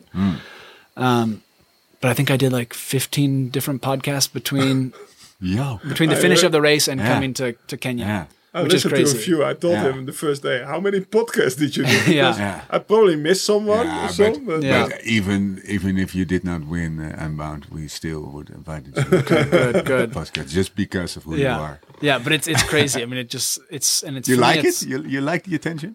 Um, I guess I'll do it because I have also my own podcast, Yeah. so I know how hard it can be to get people on, and like it's important to like also speak to people who are relevant because if you speak to someone a year after, maybe they don't Yeah. they don't care Yeah. anymore. Um, so I'm happy to like give time to people to to do the podcast, but it was a really busy couple of weeks, you know, because also I went home and I was in Emporia for 10 days doing some stuff with Specialized and then with Wahoo and then the race. And there was only like a week between or 10 days between the, when I got home and then coming to Kenya. Yeah. So there was a lot to do just to prepare and get ready. And then, you know, all these other distractions. he's got that a I- farm. Did, did, Yeah. yeah. Yeah. and I was supposed to go camping with my wife, like a canoe camping trip, and we had to cancel that. We did one night instead of two nights, but yeah, a lot of things changed. And but it's funny because now a couple of weeks after, it's like people. This don't guy really knows how care to live anymore. slow. yeah, They make their own applesauce, you said? their Apple. own Yeah, jams. the best thing I did between Unbound and coming to Kenya was mow our field on the tractor. I just Yeah. put in some music, had a beer, and just sat on my tractor for three and a half hours in, doing circles. What kind of house do you live? Uh, it's an old farmhouse. So like it used to be a dairy farm uh, with 500 acres, and now it's we have 10 and a half acres. But the house was built in 1785, Wow. so it's old. Um, but yeah, we have a bunch of gardens and apples and chickens and yeah. It's, I uh, remember it because it's in the it was in the first Wahoo movie. Yeah, too, the first eh? Frontiers video. Yeah. Yeah. So big barn. Um, Yeah. We're still trying to figure out what. How to do many with it. bikes were in that barn? We have a lot. um, well, I guess not a ton, but you know, I have you have to also in Vermont you have to have a bike for every season. You know, snow bike, you know, gravel, couple gravel Fat bikes, bike. fat bikes, yeah, road bike. My wife has some bikes. I have some just random bikes, town bikes. It was the I, barn. I, I Yeah. think we've, was heaven. You saw, Yeah. you saw he is born. sounds like we can fit four Lislo Radfest Fast uh, bets in. yeah. yeah, easy, easy. Yeah, we can set up some tents from from migration race and bring them out there. Um, last question on Unbound, then we uh, quickly um, also discuss the, discuss uh, migration. Um, will your approach for Unbound be different now you were so successful? Um, I guess I'll know what to expect for the race, but But in terms of training, working a bit less, Less. at Wahoo, training. yeah, maybe more, like especially the like weeks that? before. Yeah? You know, maybe trying to go on like not a training camp, but go somewhere warm in April or something because it's just Ah. too cold at home to Ah. to ride so much. Um, but I don't know. It's I would definitely show up to the event later. I was there like so much, Yeah, Yeah, so you many were- days before. It was like, and Oh, like yeah. the- it it's just annoying. stressful Yeah. and stuff, and especially because you have same time for- to get stressed. yeah, yeah. And also, people are going to want your attention for Yeah. pictures of the bike and interviews, and um, I don't know. Yeah. May- When Maybe, did you came in? uh, yeah, Mon- Sunday night, So, uh, Sunday, so a were- full week before. Yeah. Um, yeah, I guess I know it. I mean, also like Laurens said, the disappointment also comes from because it's such a long event. You can't just do it again. It happens once a year, and also so many things can happen in ten hours. A flat tire, a mechanic, Same. you know, And you, something you happens. won't be uh, like if you do it five times, at least two times. Either way, your body will collapse or your bike Yeah. or tires will Yeah. collapse. Yeah. Like then you have only three chances. Yeah. Like you Yeah. saw to So you have to leave it to chance for for for uh, uh, for that matter. yeah, you need a little bit of luck. If you if you're there, I understand why why you don't want to be there ten days before because in those ten days you want to control everything, which Yeah. is not possible. So Yeah. you can might as easily uh, be at home. drop in. Yeah. and- I guess maybe that going into the race, my goal was just to have like a perfect day, and that didn't mean winning, but like no mechanicals, like Ah. just because I feel like it's also an event that you learn something every time. You know, you learn. You know, we didn't know Little Egypt section, but everyone else who was there knew what this. You know, Suddenly they attack- start to sprint. Yeah. That's I'm where like, Strickland okay. made its move two Yeah, years ago. yeah, right? but we never, you know, we did this recon, but we didn't We see didn't this know. section. You know. cannot play the Yeah. newbie card to Yeah. next year, I No. guess. Ah. I did it already for Gravel Locos. Yeah, but Yeah. also, but be, because you are uh, uh, racing each other later on the season, right? What's your what's your schedule for? Yeah, I think we'll see each other in Colorado. yeah, for Steamboat. SBT gravel. Yeah. So, but it's. I mean, I guess that's a cool thing about gravel is there's also no secrets. No. You know, it's like I'm happy. Like we all share. Like, hey, what pressure are you having, or what you know, Ah. what food are you bringing, or what was your training? And I feel like in the world tour, there's always like an element of secrecy. You know, Pete people didn't don't believe share. me. eh? I said in Gravel Locos, I just ride on blocks. He was Yeah. like, ah, I'm going Yeah. to. I'm going to Did you ever see a guy eat that many blocks? No, I. no, it's ridiculous. Even think you yesterday night, he comes to me. So I said, "Stevie, I need blocks. Yeah, I'm not sure." I, and he did the calculation, you know, and I need so, I had so blocks for hours. five hours, but if we had a headwind, it would have been six. So I Yeah. need He two said, strips I'm, I'm not entirely sure. Do you Yeah. have a sni- I have, I have a Snicker bar for you. in Yeah. exchange. Well, only- there's, yeah. a, there's a good trade. Yeah. Hey, um, okay. Uh, migration gravel. How crazy hard was this? I think overall it was. Hard. I mean, speaking of Unbound, I think I had such a somehow perfect day. Like I actually just felt good and everything was fine. But I feel much more tired now than after Unbound. I mean, just everything, just my neck and back and legs, my ass is raw. Um, but it's What, been a what hard will, will you tell your wife when you get home? How? Uh, let's let's assume you can explain something like this. this. What what do you? How do you explain it to your wife when you get home? Oh, jeez. Honey, how was how was how was your Yeah. safari? It's almost yeah. it was good. was good. I saw elephant. Um, How was your day? I mean, it's almost one of those things you can't even explain No. because it's so like it's not it's not just the race or the course. It's like everything: the camp, the food, the people. You know, the bonding. Yeah, campfire, exactly. yeah. Um, it's been so unique. I think compared to any other race I did, it's the most unique, and also probably one of the hardest. And I don't know why, because you we've both done bigger races, but just What made it hard?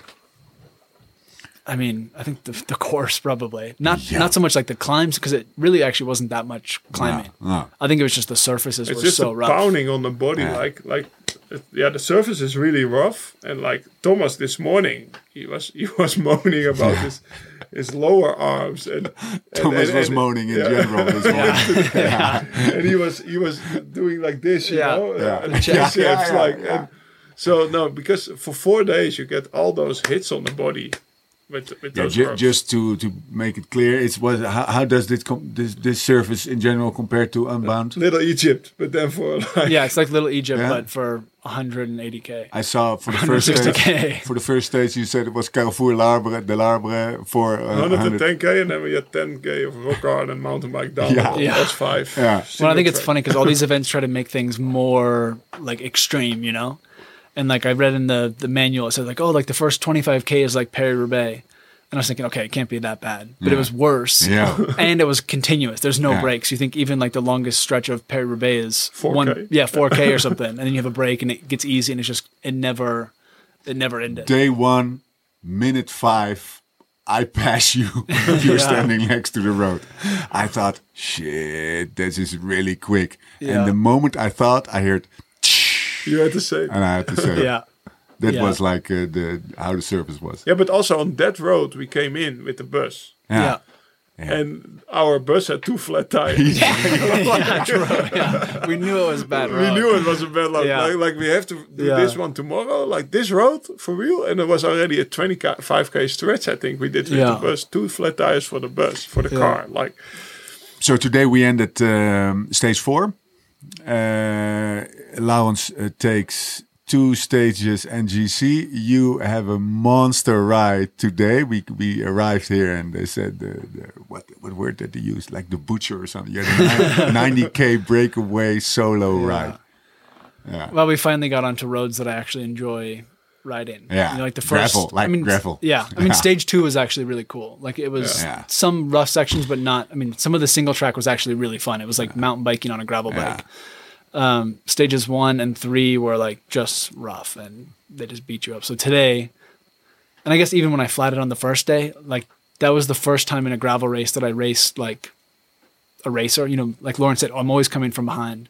And that stage I was like, cool, like maybe I'm I want to test out these riders Let's and I'll go to the front. I was being Yeah. like this asshole in the peloton. I'm, Yeah. gonna, I'm gonna go push the pace and like Yeah. see what people are doing. Sure enough, five minutes flat tire. so like I just slowly over the course of the week went back to my position. Like, okay, I'm just gonna sit in the back and like wait till things work Be out Ian. and then I can then I can move up. Um but today was just random. you Like felt the pressure of the unbound champion. Yeah, I and had then to be after 10 minutes it was okay. No, yeah, yeah. Does the does the migration gravel race feel like a revenge for your second place? Well, oh no, a no, little no. bit maybe. Yeah. It's- Two stage wins. Two NGC. Yeah, yeah, no, no. I'm just happy with the results, but this is just a totally different race. And you get a I got a belt buckle, but you got a cool I got the Blanket. Masai blanket. Yeah. yeah, yeah, yeah. But you seem to um surprise yourself also a little bit. You seem to surprise yourself, uh, not even a little bit, but uh, in general. But you also. me the same, I think, You for say, I don't know. How can I Yeah. push these watts? Like, Yeah. like uh, yeah, I raced with a power meter here and also on the altitude for Yeah. ex- especially the first two days was like really decent. But it's it's it's just for listeners also. It's uncomparable to like if you ride a long race like Milan San Remo. I in in terms thing of is- wattages, I think the thing is why both of us in the world tour was was maybe outliers like we're the worst sprinters. yeah. yeah. Eh, that's why the sprint and Unbound was so nice. But that's Yeah. why we both didn't win races in Yeah. the world tour. So we we guys were really suited to those long distance, like probably a lot of fiber type one Yeah. muscles we both have, which. Uh, because gravel racing, like I also It's a different Tom, sport. It's different because you always have the pressure on Yeah. the legs. So it's basically it's always if you do one two percent uphill on the road. Yeah. Because you always if you don't push, you stand still. Also in the bunch Yeah. like while on the roads here in the bunch it's just like pedal pedal pedal and you you Yeah. can coast for a few seconds Yeah. i think that type of uh, thing really suits us Yeah. that's why we're Yeah. probably good in gravel Yeah, and racing. that's also probably why, not per definition, if uh, um, apart from uh, technical uh, malfunction, uh, tires, I don't know, uh, change braking, uh, that you put any World Tour pro in Unbound, it's not that No.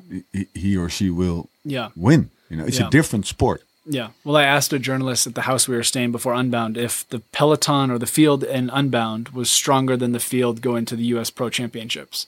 Yeah. And my thought was like, I think Unbound is stronger. If you had the same field, and then I won the race, and I thought, no way, this is it's a completely different sport. Like if we went, if Laurens and I went to U.S. national championships in the Sprinting out of U.S., corners. it's yeah, it's completely different. And like today, for example, like 90k solo, that's almost in a way easier for me than being in a peloton. You know, with all these surges and like someone sprint and stop and break, it's easier to just be in your own Yeah. in your But I own think- speed. You said that yesterday. For me, for me, always in the in the world tour, or the, my my the best things I liked were like Tourmalet or Mont Ventoux, one hour climbs. Yeah. Yeah, I think that's for you. you find your you find your pace. Yeah, one hour climbs. You also said the, the gravel racing is way less dangerous because you have yeah, you, you know, have no bunch. you have no bunch, no. Yeah. and a lot more controllable elements, so to say. yeah. Well, I think overall the speed is slower. So like even on a downhill, if you don't want to take a big risk, you can let the riders go a little bit ahead and then hopefully come back to them when it you know Yeah. goes flat or uphill again. And in the road, like you can't do that in a road race. You know, if if you come off, you know, Ten seconds, then you have to sprint gone. out of a corner, and then the bunch goes sixty-five or the the last part of the bunch because they already have to catch up to the Yeah. first. Yeah, then you have to go seventy-five out of a corner, and we can't do that. So that's why I try always to be in the front, also in the downhill, Yeah. because then you don't have to do you those don't have to sprint. Yeah, Back to migration. How about those Kenyan riders? they're a lot stronger than I expected. Yeah. Yeah, I mean, I think that I was almost a little bit not worried, but like concerned that we would come here and like me and Laurens and you know Thomas every day would just Yeah. ride away. And Yeah. there'd just be three of us, and we are kind of like, okay, what are we doing here? But they really, I mean, especially Sule was like, he's a strong, he's a Yeah. stronger, and they, you could tell they really also wanted it. Like how much they would fight. Yeah. Like on day two, we were just three of us for a long time, and then we came to a river crossing. All of a sudden, Suddenly, number four was there. yeah, four. like Yeah, and at one And point, mountain mountain biker guy. came just from nowhere. Like we stopped at the aid station, got water, and then five minutes later, a kid on a mountain bike just came flying past us on a downhill that was like super technical. Like, Yeah. where the fuck did he come from? Like we didn't like. I was almost thinking for a second, like maybe they had a different GPX file. And They were taking like every once in a while they had like two kilometer shortcut to come back. So I'm like, where did they come from? Because we weren't riding like sprint like race, but it was like we also weren't going easy. And Did you I'm like, already how did check? they? Did you already check Strava? No, we probably should check. yeah. Well, we had no Imagine that would be the case. Yeah. no, but for them it was a chance. But Yeah. uh, what I see is uh, they, they for sure have the talent. They have talent, but also today was a guy, and he's he's been a lot in the in the front group. John, Yeah. he's 47 kilos. He's Yeah. riding on Yeah. a 26 inch mountain bike, Yeah. a really shitty bike. Actually, Yeah. he's still there, but I don't know so many World Tour pros being 47 kilos. Yeah, You they're so small. Some, yeah, you need to have some watts. Yeah. Uh, Sula Yeah. is 61. He told Yeah. us. Yeah. So and and what the, what the, the the the gear they have is so the, the giant bikes and so Yeah, they there's some nice bikes. good Yeah. bikes. But the nutrition side, they have to learn a lot. they come from sorry from running maximum two hours, so they're not used to eat during Yeah. seven hour events. Yeah. They, they they always ask you for food. I think also race food is really expensive for them. Like I eat. Uh, Maybe twenty five dollars of blocks every day. Yeah. like, like- Yeah. yeah. Our block diva. Yeah. No, but they, they raise on bananas and some cookies we give them Yeah. and stuff Yeah. like that. So that's like actually unfair. yeah. So I think they they, they, they need there need to be some kind of a program. And and what what Sula told us yesterday and uh, like normally they take one or two big talents and they bring them to Europe and try to raise them as real pros. And what this race does is we bring five good European riders. We make a big race here and 50 African riders can see which level Yeah. they have to get to. So it's a lot more eyes who got open Yeah. because Sula, the Yeah. first time he went to Europe, he said like the kid goes 48k an hour. I didn't believe Yeah. you could go 40k On the an hour on a bike, park. like on a, on, Yeah. a, on a four corner circuit. Yeah. Yeah. So the eyes open right now from the boys, like they see me, they see Ian doing his 90k attack, they see me coming back from the flat tire yesterday, and they're all like, okay, okay, we need to Yeah. put in some more effort, and I think that's You guys, you guys have the feeling you you you can. It's maybe a little bit of a big question, but you guys contributed to Kenyan, uh, like East Africa, bike racing. Yeah, I think so. Just because by coming, I mean, it's the same when I first go to Europe. You see things, you learn things. You know, it's the same when you went to California. You start to see this culture and you learn Yeah. about what they're doing in California and like the surf pick up the culture. small things. Yeah, Yeah. exactly. Yeah. It's things you almost can't teach. You just have to learn Yeah. through observation. You think uh, before you, you have your own rules, and like they have probably, Yeah, you and then them by and then you come in California, you do a six-hour ride, and they buy a six-pack of beer at the gas station, and you have a fun day, and you Yeah. also ride hard. You're Yeah. like so you distract your own Yeah. rules, yeah, and I think that's what's happening to them now. Like they see us, they see us also eating normal Western food and Yeah. still go fast, or eating all the blocks, for example, race Yeah. food, and they they- start to think like the the, the mountain bike guy who Kenny who got Yeah. third GC. Every day he started to ask for food during the Yeah. race. Like Yeah. he was like, okay, he's eating, and I and he won the sprint. Ten Yeah. k's before, I gave him. I had enough blocks, Stevie. So I gave him. You know, the first thing I ate today, the Snicker bar. yeah. Or else it'd be melted. So Yeah, good, good thing. Yeah. that's true. But I think it's also like, you know, just the observation of, of watching us race. But I think it's little things like, you know, yesterday when Laurens flatted, not thinking that he's going to come back, thinking, okay, he's flatted, he's out, it's too far back. Or like today when I go 90K to go, maybe they don't see that type of effort so much. They think, okay, he's he's attacked for sure, he'll come back in 10K. Yeah. So it's almost efforts like that that, you know, because I don't know, you didn't take too long to fix your flat tire, but normally you think like, okay, he's gone, he's never going to come back because he's had a flat tire, but you came back really quickly in the end. It felt long, but it was Yeah. yeah. No, but also what they have to learn is tactic. Like Yeah. like they, they it almost seems they don't race to win. Yeah, that's probably the one almost critique I have of this race as a whole. It's like really it was the final of yesterday and today the final like 90k were the only times that the race course allowed for like tactics to be into play where Yeah. like, people need to chase because or else it's Yeah. single track and it's Yeah. one line and you just ride the person You in cannot do a pace line. yeah Yeah.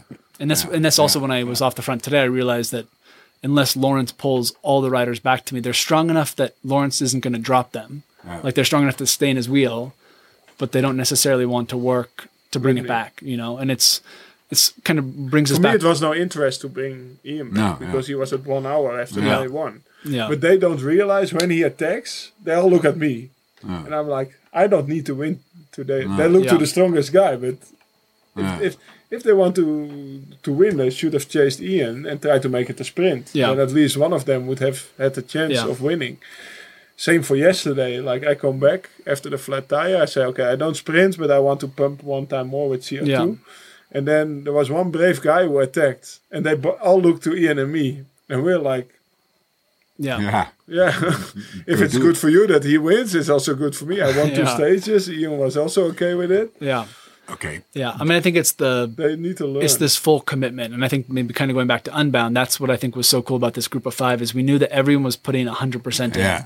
And it takes like a level of realization to know that like everyone else is doing equal work and like you're all in this together rather than trying to play these games you know 100 miles to go or today 90k to go. That's- like oh, i'm going to save myself. I'm going to pull through but not fast you know? Mm. That's how we killed Sula actually day two. yeah.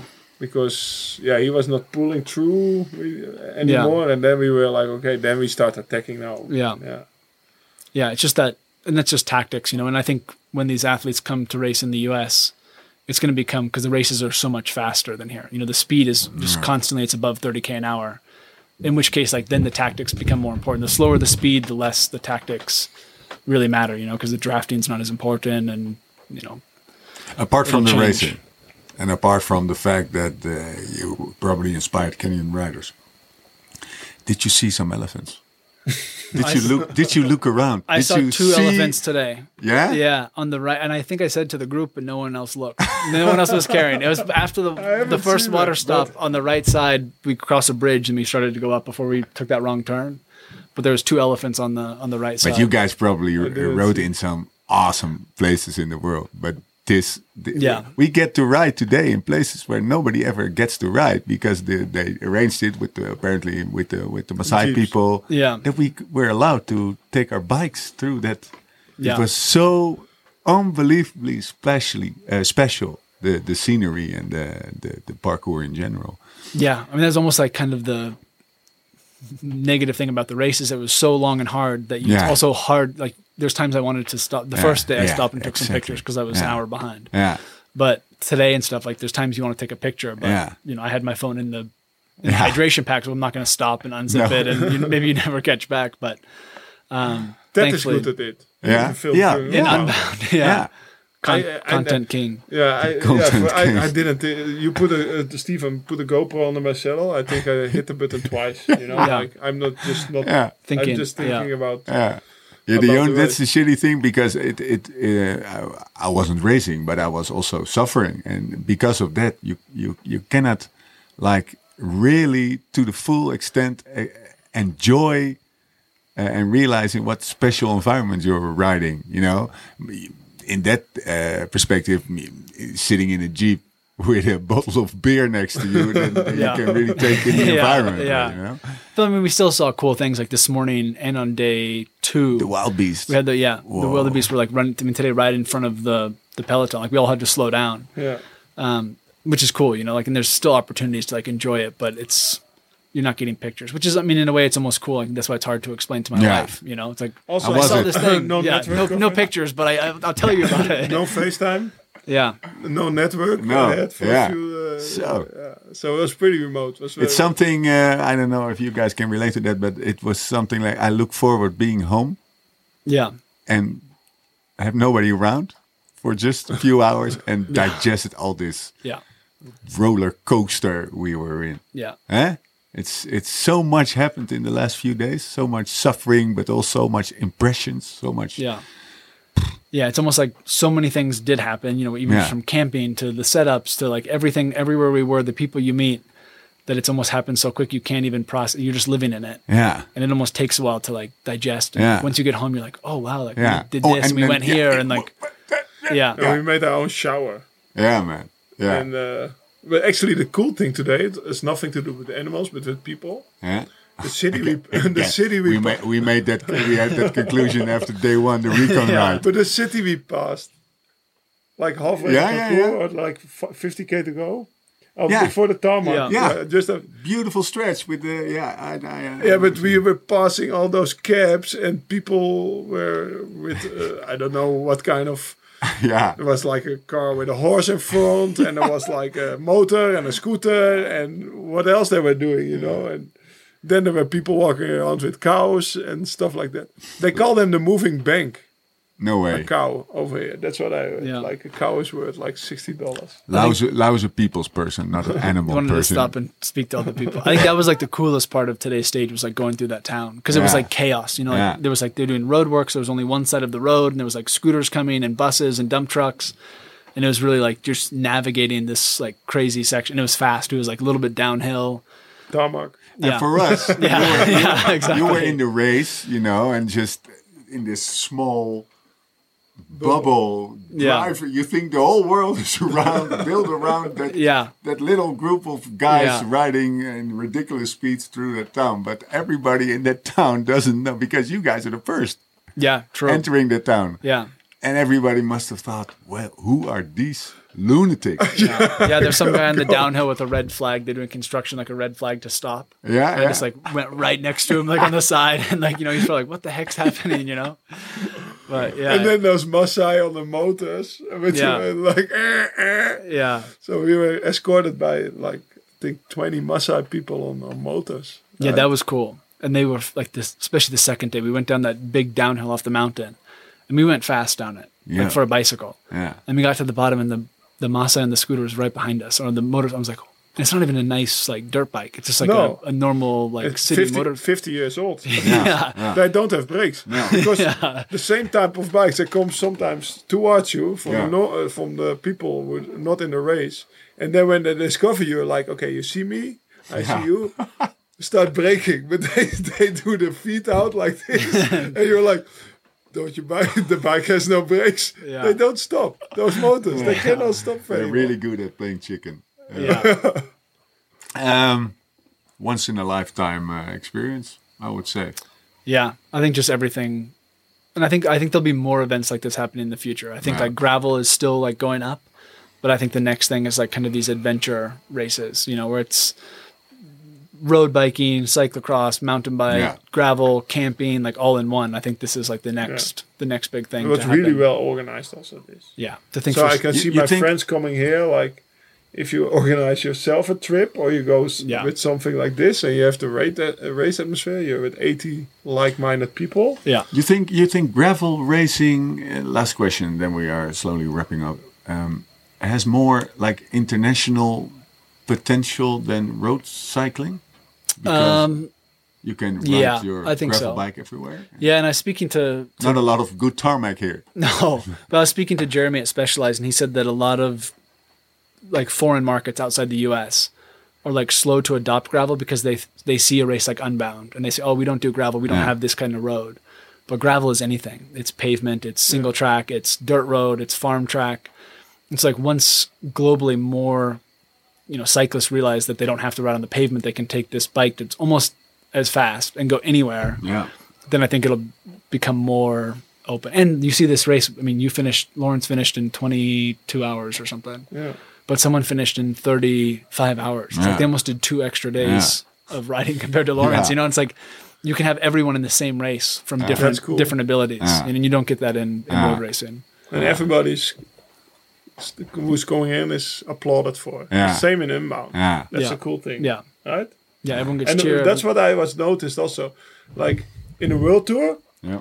only the team leader has a story. yeah, you know, about uh, if he won the race or if he went up the climb well or had bad legs. And then the domestiques were in a gruppetto that just shower, yeah. Nothing. not big story. And here everybody comes in and you know, we are already waiting there for maybe two, three That's hours. so Yeah. demoralizing. yeah, yeah. I'm coming in, my head full of stories, Yeah. and you guys are just laying around there, Yeah, waiting. having Yeah. everything. All the blocks still- are like alphabetically ordered again, Yeah. like a rainbow color palette. But still, everybody is allowed to tell their story. yeah, Yeah. yeah, true. Like that's the thing. Like people come in and they just burst out with their Yeah. story. Like everybody is like full of emotions and ah, and this and then this happened and so many flat tires. Like Tom o- Tom Oosterdijk. Yeah. Tom, Yeah. uh, and so that's the thing. Everybody is even more than in the world. Everybody has a has a big story and is allowed to tell it. And that's the cool thing about gravel racing. Yeah, almost never someone finishes and doesn't have a story. No. In road race, I think this happens a lot. Like, Yeah. what happened? Like, I did my job, I got my bottles, I went Yeah. to the gruppetto, and I finished. the standard day, like yeah. like the average uh, Tour de France sprint sprint stage. yeah, sit in. Where yeah, what, Yeah. what the fuck should I tell about this stage? yeah. I don't remember a lot of Tour de France stages, but yeah, every yeah. one of these six races I did this year, I Yeah. could recall. Yeah. Like yeah, Yeah. because you're part of the race. You know, you're doing, and maybe it's because also the race is always, you're always more focused. You know, you think in the Tour de France, sometimes there's days that you're just in the peloton for five hours doing nothing. You try to find a friend to talk to, you know, because you're so bored. And Yeah. like after ten Yeah. minutes, you're like, okay, I'm, we already spoke yesterday. I don't know what else to, to, to talk about. You know? no no boredom here. No, no, No boredom always, in always Kenya. something. Yeah, Hey Ian, um, Monday uh, at the office again? Answering Uh, emails, We travel, but yeah. organizing stuff, managing shit, Well, stuff I've been like trying that. to stay on top of it while we've been here. We didn't have service, so I have all day Monday in Nairobi to catch Oh, up nice. on on work. So, um, yeah, I mean, it's it's kind of back to reality again, but keeps happening. You know, it's like Hey. the summer's going quicker and quicker, and One dimensional life doesn't make you necessarily faster. No, We've it's concluded already. Hey, and he becomes a father. Eh? No way. I saw. Yeah. When? December. I have some time. Oh. Yeah. By by Prepare. one dimensional life. yeah, yeah, yeah. I know. One one more thing to to try and balance. Makes you faster. Yeah. The Well- third one doesn't though. But Start- He's, he's blaming us to it for being stolen. I have two. Yeah, it's, uh, he's the, oh, he only has two. Um, thanks. Thank you for having me. It's fine. Um, uh, I enjoyed, and maybe we'll catch up uh, later, uh, later in the year. Who knows? Um, time to wrap up. Please take a look at the liveslowridefast.com website and sign up for the newsletter. In case you have any remarks or questions, anything, drop us a line at podcast at liveslowridefast.com. Uh, don't forget to review the podcast at iTunes. By doing that, others are able to better find the podcast. How much? When do you fly back? What do say? Monday night. Yeah, midnight. Easy day. we leave tomorrow. Tomorrow night, Sunday night. Fuck, again so early. But tomorrow morning, we get picked up by the bus that brings us to Nairobi. Yeah, apparently there's a rally event, World Rally, Yeah. the biggest one in Kenya, and uh, so many roadblocks. We uh, we uh, we fly at midnight, basically, like like half an hour before midnight. But we have to leave at six in the morning to to be sure to catch the flight. But you go back to the hotel before. Yeah. Yeah, somehow that's just. But I don't have to arrange, pre-arrange my clothing, True. pre-arrange my blocks, Yeah. Cliff bars, all this shit, But- all these logistics. Oh, I'm so glad I'm done with that. He is so bad. At, like, he, Yeah. also, he never- feels guilty not doing it when he sees Yeah. me doing it. Yeah, yeah. But I know I have to do it. You know, I know I, Yeah. the minute you get over the line, you start working Start on tomorrow. That's how it works, and, and, and, and you have a problem if you don't do it. But I'm guy. so bad in stuff like that. So it takes me so much energy, you know. And I, I saw a lot of people in the morning, last minute. Uh, at least I did their- not have that. Yeah. fixing their bikes five minutes before the start. So you have to stuff think that. tomorrow flat tires. what do you think? Amateurs. yeah. Amateurs. Yeah. Amateurs. Well, flat tires are still a problem tomorrow. Yeah. We're done racing, but Yeah, we can but still have car, flat tire in the bus. Let's see. Fingers crossed. Thanks again. Thank you. Uh, that's it, guys. We're done and dusted. See you next time. Don't know where, don't know when. Until then. Live slow, ride fast.